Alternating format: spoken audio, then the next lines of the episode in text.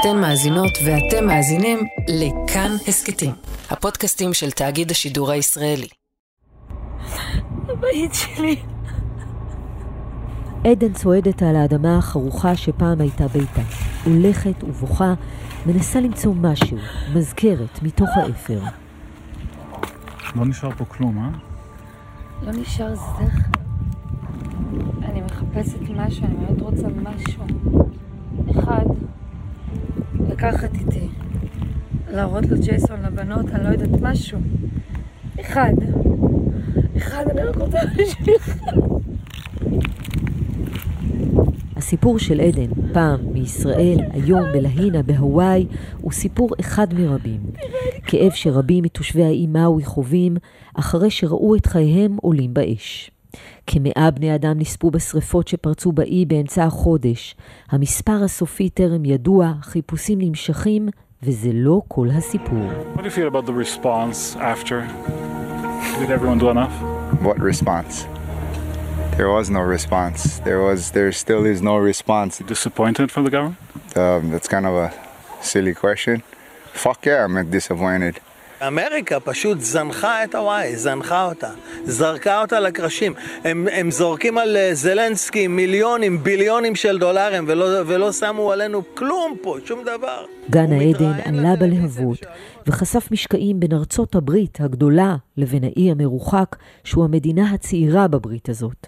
ברית שנראית כעת מעט פחות חזקה. היי, אתן ואתם על אודיו, הסכת האקטואליה של כאן. כאן תמר אלמוג, והפעם נרחיק להוואי. בדרך כלל יעד חלומי של ים וחוף ושלווה, וכעת יעד לסיקור תקשורתי, כשהפכה לאזור אסון, למוקד גם ללא מעט שאלות. האם היה אפשר למנוע את האסון הזה? האם וכיצד ניתן היה לטפל אחרת? ומה היו ההשלכות? נדבר עם אחד העיתונאים היחידים שהצליחו להגיע למקום, והעיתונאי הישראלי הראשון שם, נתן גוטמן שלנו. בשגרה כתבנו בוושינגטון, בשבוע שעבר שליח כאן חדשות להריסות בהוואי. שלום נתן. שלום, תמר. נתן, בוא נתחיל דווקא בסוף, בביקור של הנשיא ביידן באזור האסון. הוא קוטע את חופשת הקיץ שלו, הוא מגיע לאי השרוף.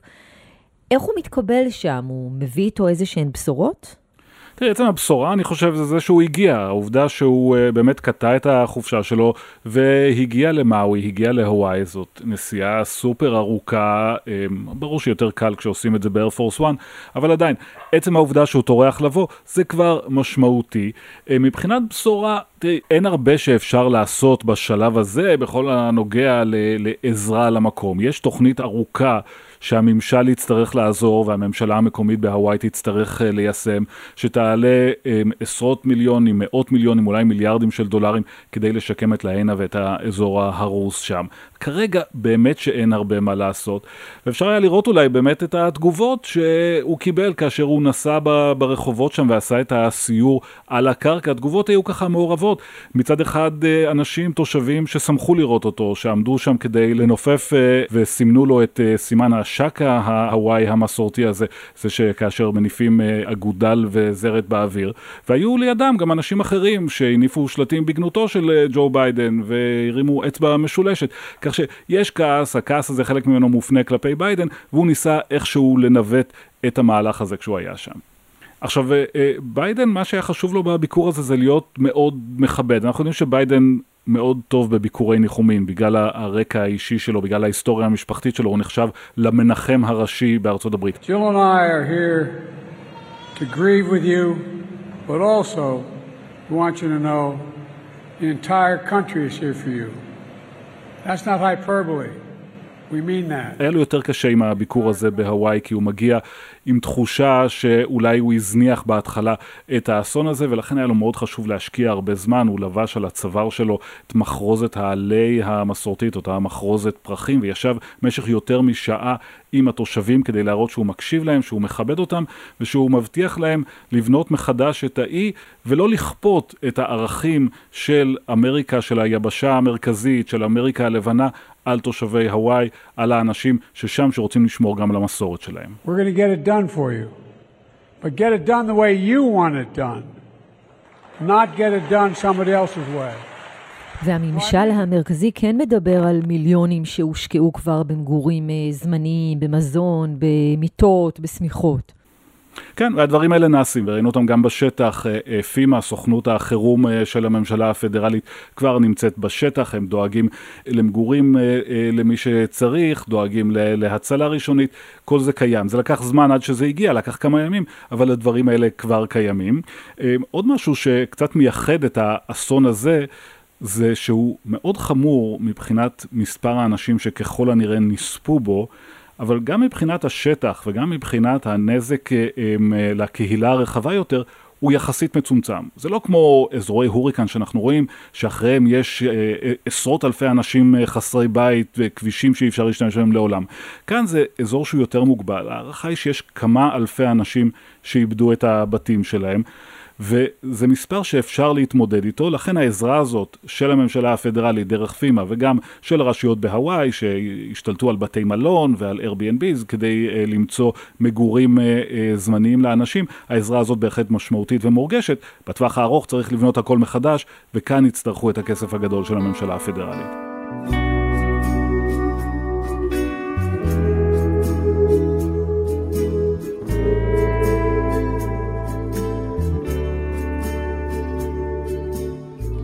נדבר בעצם על איך היה המקום, איך היה האזור לפני שהוא ניזוק. גודל, תושבים, אופי הקהילה, מה יש שם? אנחנו מדברים על האי מאוי, אחד מהאיים של, אה, של הוואי, אחד המקסימים והתיירותיים ש, שבאים האלה, באמת איזשהו סוג של גן עדן עם חופים מקסימים, ובמערב של אה, האי מאוי נמצאת לעינה, שהייתה באופן היסטורי אגב הבירה ההיסטורית של ממלכת אה, הוואי. עיר שנחשבה לאטרקציה תיירותית, וזה באמת היה העיסוק המרכזי של התושבים שבה, כ-12 אלף תושבים שגרו בה. כמו כל הוואי, יש גם שם את החלוקה הסוציו-אקונומית הזאת בין ה... מאוד מאוד עשירים שכוללים גם תושבים מקומיים וגם הרבה אנשים שמגיעים אה, מהיבשת וקונים שם אה, בתי נופש והולכים לאתרי הגולף ולחופים לבין התושבים עצמם שעובדים הרבה מהם בעבודות השירות באתרי התיירות האלה. אבל זו בהחלט אליינה נחשבה לאחת הפנינות האלה שעל אה, חוף הים והיא נמצאת בקצה המערבי של מאוי ולכן גם בגלל שהיא טיפה מבודדת, בגלל שהאזור הזה טיפה מבודד או שאפשר לנתק אותו יש את התחושה הזאת שזה קרה במקום אחד, באי אחד, לא בכל מאוי ולא בכל הוואי. ומה ידוע על מה שקרה שם בעצם? בואו ננסה, נתן, אולי לתאר את זה שלב אחרי שלב. תראי, זה היה מפתיע ו- ולא מפתיע. מפתיע מבחינת המהירות והעוצמה, וזה תיאור שאני שמעתי שם מכל האנשים שדיברתי איתם. זה היה עניין של 20 דקות, וראינו איך שלעין פשוט נאכלת. זה היה ממש, אה, ממש כואב, ממש, אי אפשר לתאר את זה. העובדה שהם אומרים, אה, כן, אה, המזג אוויר היה קצת בעייתי, היו רוחות, ואז פתאום הסתובבתי וראיתי אה, להבות בגובה של עשרות מטרים מתקרבות אליי הביתה בקצב מטורף, וזה מה שקרה. כי היה כאן תערובת טרגית של יובש שעזר לשריפה הזאת להתקדם. ושל הוריקן, הוריקן לא שגרתי שהיה לא רחוק מחופי הוואי וגרם לרוחות מאוד עזות. ואז ברגע שהרוחות העצומות האלה ליבו את האש, זה הפך אותה באמת תוך שניות לאש שמתפשטת בעוצמה מאוד גדולה ובמהירות מאוד גדולה. ולכן בעצם באחר צהריים אחד שם, בליינה, כאשר האנשים, רבים מהם אגב נשארו בבתים או השאירו את הילדים לבד בבתים כי בגלל ההוריקן אה, הם נסגרו בתי ספר וחלק ממקומות העבודה אה, נסגרו, אבל אה, ממש בתוך רגעים זה הפך להיות בוער כולו. עמדנו בתוך פקק, מנסים לברוח צפונה. והכל נהיה עשן שחור, ואתה רואה את העשן מתקרב אליך, ואתה לא בדיוק יודע איפה האש. והיה מאוד קשה לצאת, ולכן קרו כמה דברים במקביל. גם הרוחות האלה שליבו את האש ודחפו אותה מאוד מאוד מהר, גם העובדה שהאש הייתה בעוצמה מאוד רבה, וגם העובדה שלא הייתה שום אזהרה. חלק מהסיבה לכך זה, זה ש, שלא היו צופרי אה, אזעקה, וחלק מהעובדה זה שפשוט אובייקטיבית היה קשה להתארגן לדבר מהר כל כך, ואז מה שהעצים את האסון זה העובדה שכשאנשים נוכחו במה שקורה, לקחו את מה שיש להם ונמלטו מהבתים שלהם, הם בסופו של דבר כולם נתקעו בכביש הראשי בניסיון לצאת מלהיינה. המחשבות האלה שעוברות לך בראש, מה קורה פה עכשיו? יש מצב שאני fucking קופץ למים עם, ה, עם האישה ועם, ה, ועם הילדים? זה משהו שהוא באמת הולך לקרות, וזה דפיקות לב, וזה באמת סיטואציה מלחיצה. ואנחנו שומעים מאנשים תיאורים על חשיכה מוחלטת שנופלת על העיר בגלל העשן. הם לא יודעים לאן הם נוסעים, הם רק רואים מלפני, מלפניהם או מאחוריהם עוד אה, מכוניות, והגיצים הבוערים האלה שנופלים כל כך חמים שהם מציתים שריפות בתוך הכביש כאשר הם מנסים אה, להימלט ממנו ואין לאן ללכת, הם פשוט תקועים שם בניסיון לברוח כאשר האש סוגרת עליהם מכל הכיוונים. ברגע שחילשנו את עצמנו מתוך הפקק ואז אתה רואה את, ה, את, ה, את כל ההתחלה החדשה מה שנקרא, את הכאוס ואת המקום נבטח. איפה הכשל בתפקוד הרשויות? מה יכלו למנוע ואיך? תלוי כמה, כמה רחוק אנחנו רוצים ללכת עם זה. אה, שמעתי שם מתושבים שאומרים, תראו, אה, לעינה נמצאת בצד היבש יותר אה, של האי, יש כאן שימוש בעייתי במשאבי מים, מצד אחד אזור עשיר במים, אבל רוב המים הטבעיים האלה מוטים לכיוונים אחרים של האי. אם תשאלי כמה תושבים, יגידו לך כדי להשקות את מגרשי הגולף למשל, ולא את הצמחייה באזורים היבשים, כך שאולי מבחינת תכנון סביבתי, יש כאן אישוז, יש גם, גם נושאים של מיני דשאים ועשבים לא מקומיים שחדרו למקום והפכו את זה ליותר דליק מבחינת הבעירה עצמה. אבל אם מסתכלים בטווח היותר קצר, רואים קודם כל מעט מאוד היערכות של כוחות משטרה וכוחות כיבוי שלא העריכו נכון שיצטרכו להשתלט על שרפות כאלה ולכן כאשר זה קרה, דובר על, קומץ של מכוניות כיבוי שלא יכלו לתפקד. אגב, ככל הנראה גם בגלל שהסיבה שהם הם חתמו על חוזה קבלני עם ספק מים חיצוני, שכאשר מכוניות הכיבוי כבר הגיעו, המים עצמם לא הגיעו, כל מיני מחדלים מהסוג הקטן הזה. אז הם מגיעים למקום שהם צריכים את המים והם עומדים שם ומחכים להוראות, שזה הדבר הכי מטומטם שיכול להיות. אתה עומד שם כבר עם מים, אז תכבה. וגם מחדלים יותר ארוכי טווח, למשל זה אזור שמאוד רגיש להצפות ולסופות אה, צונאמי, אז יש מערכות צופרים ומערכות התראה יעילות, אבל אף אחד לא חשב להשתמש בהם במקרה של שריפה למשל. יש שורה של מחדלים, אף אחד מהם לא עומד בפני עצמו כמחדל המרכזי בנושא הזה, כולם ביחד מצטברים לאיזושהי אה, סופה מושלמת שגרמה לאסון הזה. מה ידוע עד כה על אה, ממדי ההרס? זה באמת הנקודה הבעייתית. מבחינת ההרס עצמו, שוב, להיינה לא פתוחה לציבור כרגע. אני הצלחתי להיכנס לשם פעמיים בדרך לא דרך ולראות את האזורים. יש אזורים מאוד מאוד נרחבים של אה, העיר ששרופים עד היסוד, בין אם זה רחוב התיירות המרכזי, Front Street, בין אם זה שכונות מגורים. ששם באמת לא נשאר כלום. וכשאני אומר שרוף עד היסוד, הכוונה היא עד היסוד, לא נשאר שום דבר.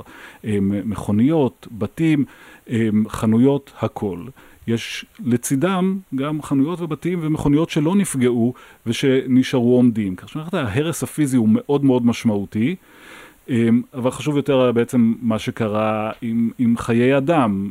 וכאן מתחיל החלק המאוד מאוד כואב ובעייתי של הסיפור הזה. כי אנחנו נמצאים כבר די הרבה זמן אחרי האסון הזה. ואנחנו עדיין לא יודעים, באופן רשמי יש קצת יותר מ-100, אולי 115 אה, אה, אה, הרוגים באופן רשמי, רק מעטים מהם זוהו, אבל יש כ-850 נעדרים. והעבודה המרכזית שנעשית עכשיו בשטח היא עדיין לנסות לעבור בין ההריסות ולזהות שרידי גרופות, כאשר בשלב הזה אנחנו כבר יודעים שאת רובם לא יזהו. אז יש לנו הרבה מאוד אנשים נעדרים, ואם באמת חלילה כל הנעדרים האלה יתבררו כהרוגים, זה יהיה אסון מהכבדים בתולדות אמריקה. אבל אין באמת דרך לקבל את הוודאות הזאת, את הסגירה הזאת, בשום שלב, כי ההבנה היא שמאוד יכול להיות שמשפחות ייאלצו להסתפק בעובדה שיקיריהם נעלמו ולעולם לא יוכלו למצוא את השרידים שלהם אפילו.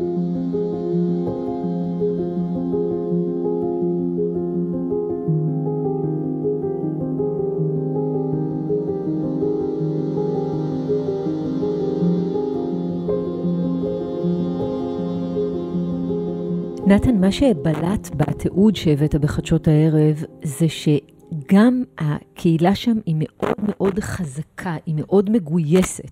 כן, זה אולי נובע קצת מהעובדה שהם מרגישים מבודדים, וזה אולי נובע מהעובדה שהם מרגישים שהם צריכים לסמוך על עצמם ולא על השלטון המרכזי שלא יעזור להם. אה, אולי זה נובע מהסיסמאות האלה שמאמינים בהם שם, שאנשים חוזרים עליהם שוב ושוב ורואים את זה על שלטים, Lahaina strong ו Maui strong. This community is really Maui strong. We're, we're doing it together. Will we recover? Oh yeah.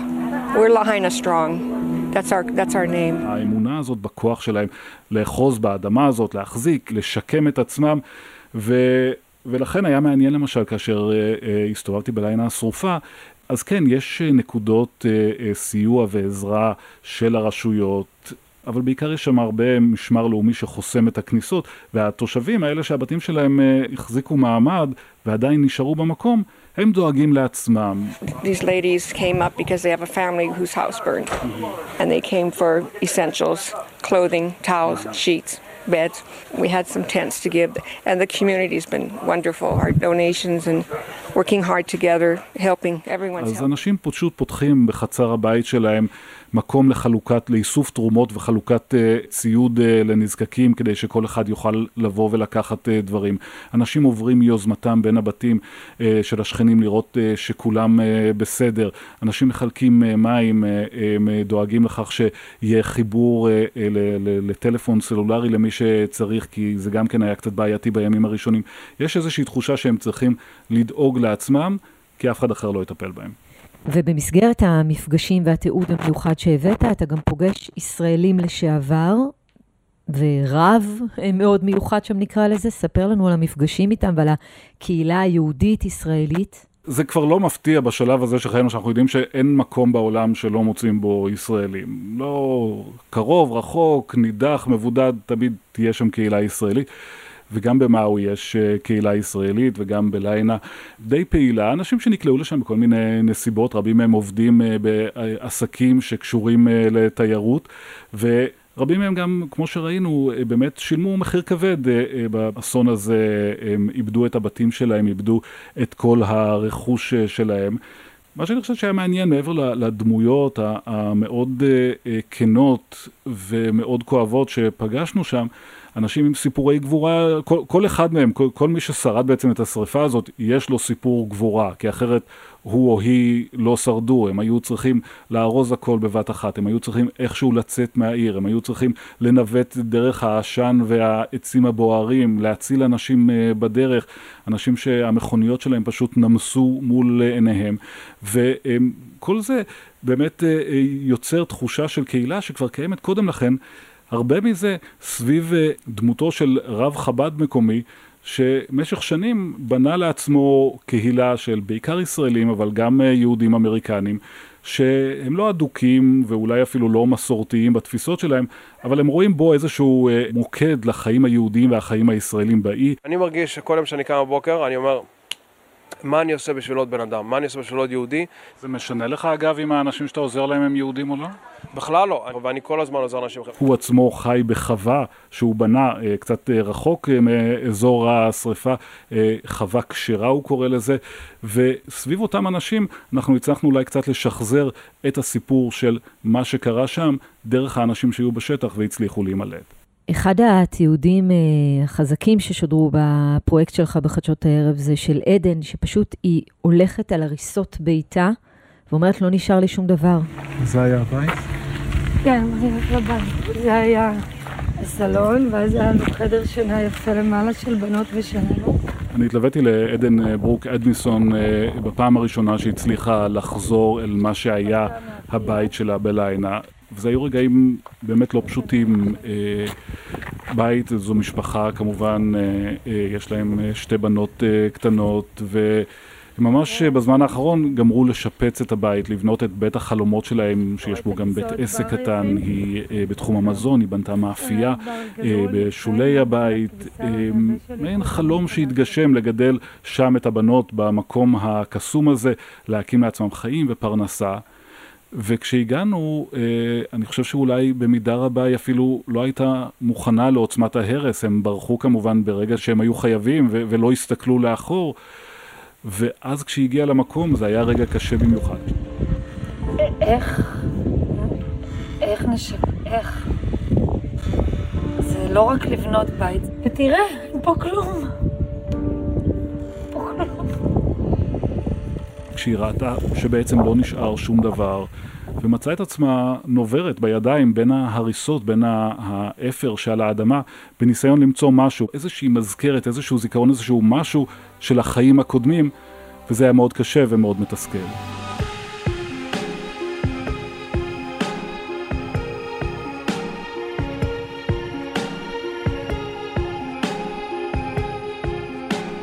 עכשיו בוא תספר לנו קצת סודות, נתן גוטמן. איך אתה בכל זאת מצליח להיכנס לשם?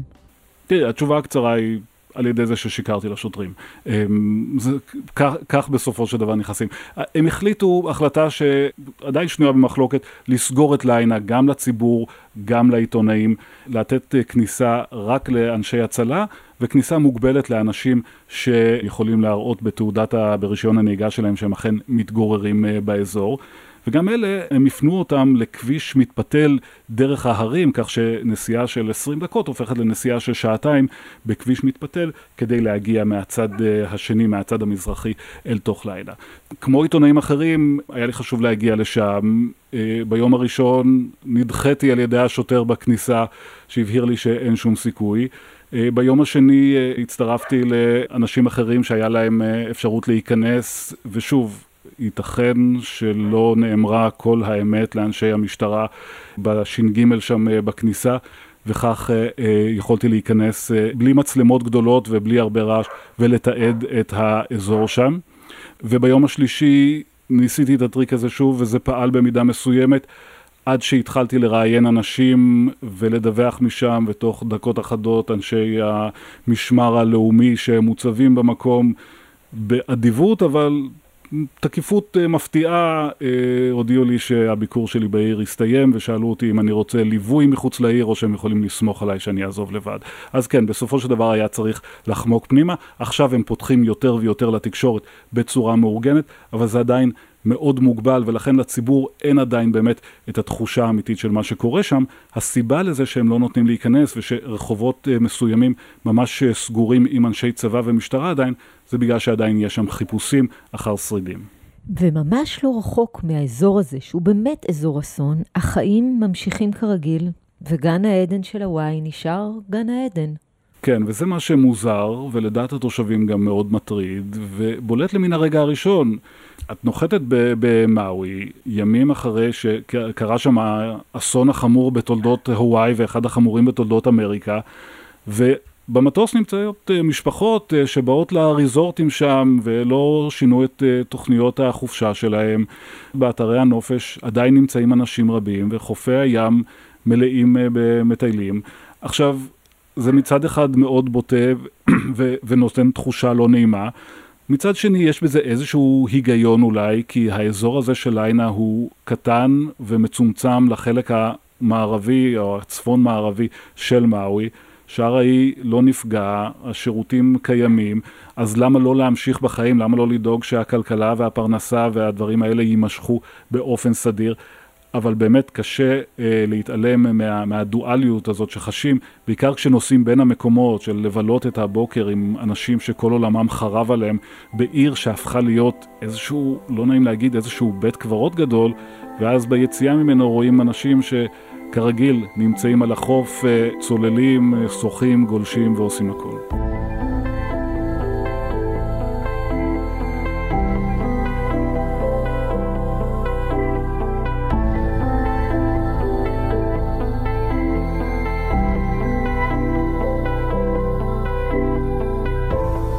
ולפני סיום, הזכרנו קודם את uh, ההבדל ממה שקראנו לו אמריקה המרכזית. בואו נדבר על מערכת היחסים בין ארצות הברית לבין הוואי, המדינה הצעירה ביותר בברית וגם הכי רחוקה ומנותקת.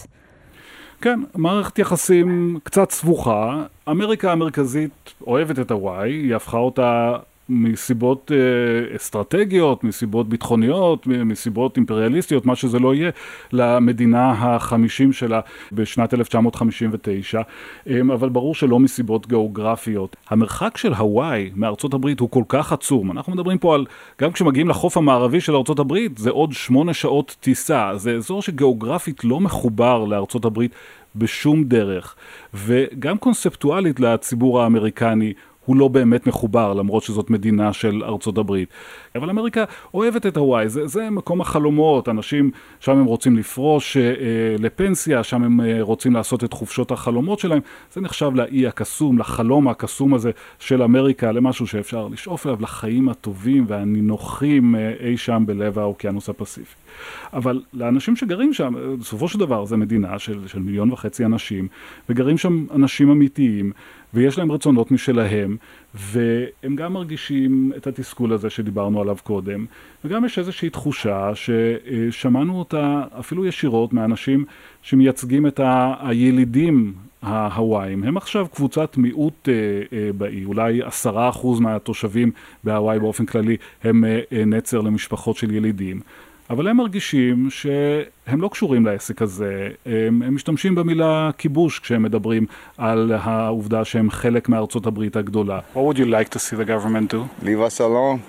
Give Hawaii back to the Hawaiian people as an occupied territory, as an occupied state.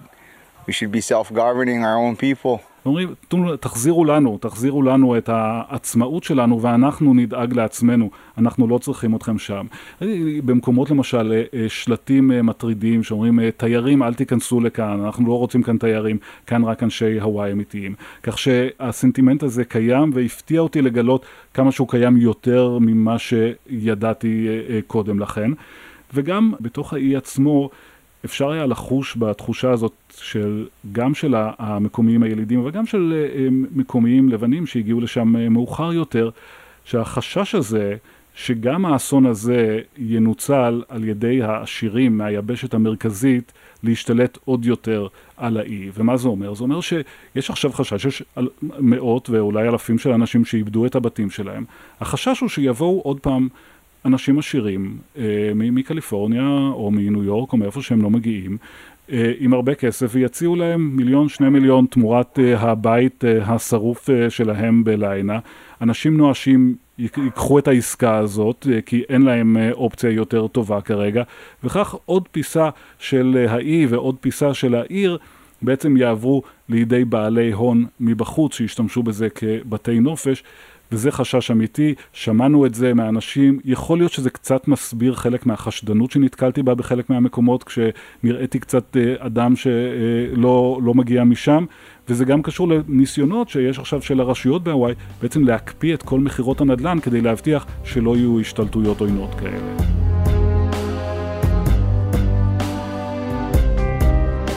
נתן גוטמן, תודה רבה לך. תודה תמר.